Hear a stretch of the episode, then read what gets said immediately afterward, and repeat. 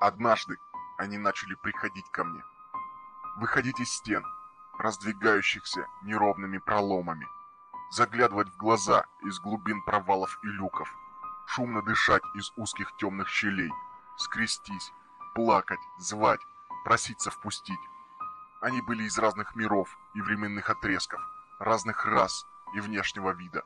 Во снах они притягивали ко мне свои руки и щупальца, смотрели печальными глазами и звали, звали. Вначале я умудрялся скрывать ото всех, что со мной что-то не так, что я вижу и слышу что-то, но потом я начал сдавать позиции. Они не давали мне спать, работать, общаться с друзьями, отдыхать, вообще ничего. Первый раз это было на работе, когда я разговаривал с заказчиком. Рука одного из них неожиданно потянулась ко мне из-под стола. Я дернулся и вскрикнул. Заказчик посмотрел на меня косо, но тогда я отговорился. Прострел в колене, старая травма. Дальше было хуже. День за днем они выставляли меня придурком и истериком, психом. Но я знал, что они реальны. Врачи так не считали. В больницу забрали меня после того, как кто-то из зовущих поцарапал меня. Посчитали, что я резал вены. Я по-разному пытался объяснить врачам, что со мной происходит, но они таки вывели меня на то, чтобы я сказал правду. С тех пор я нахожусь тут, в комнате. Нет, не с мягкими стенами, не в изолированной палате. Я имею доступ в интернет. Я могу гулять по коридорам достаточно свободно. Врачи знают, что я не буйный, но не отпускают, ведь они, зовущие меня, все еще рядом. Они открывают в стенах те двери, которых там нет и никогда не было. Они говорят, что я должен уйти отсюда через эти двери, но я не могу. Я боюсь и не хочу.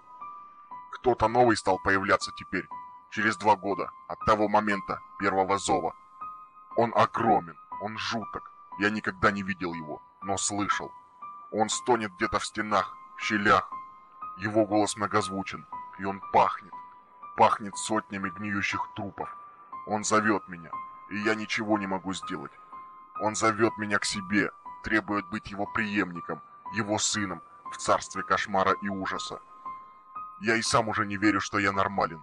Сегодня я должен вскрыть себе вены и нарисовать последний выход, кровавую дверь, которая приведет меня к нему. Я думаю, что я умру, или окончательно уйду в мир своего подсознания. Я не могу больше быть в этом кошмаре. Я знаю, что если кровь свернется, я выживу. Но буду надеяться на то, что мой воспаленный разум обманет меня, и кошмар кончится. Или начнется новый. Куском пружины, отломанной втихаря от кровати, я разрываю вены на одной руке, потом на другой. Кровь льется слабыми толчками, и мне не больно. Я рисую дверь к нему. Линии засветились алым светом, и дверь отворилась прямо в глухой бетонной стене. Дверь, ведущая к ласковым объятиям моего родителя.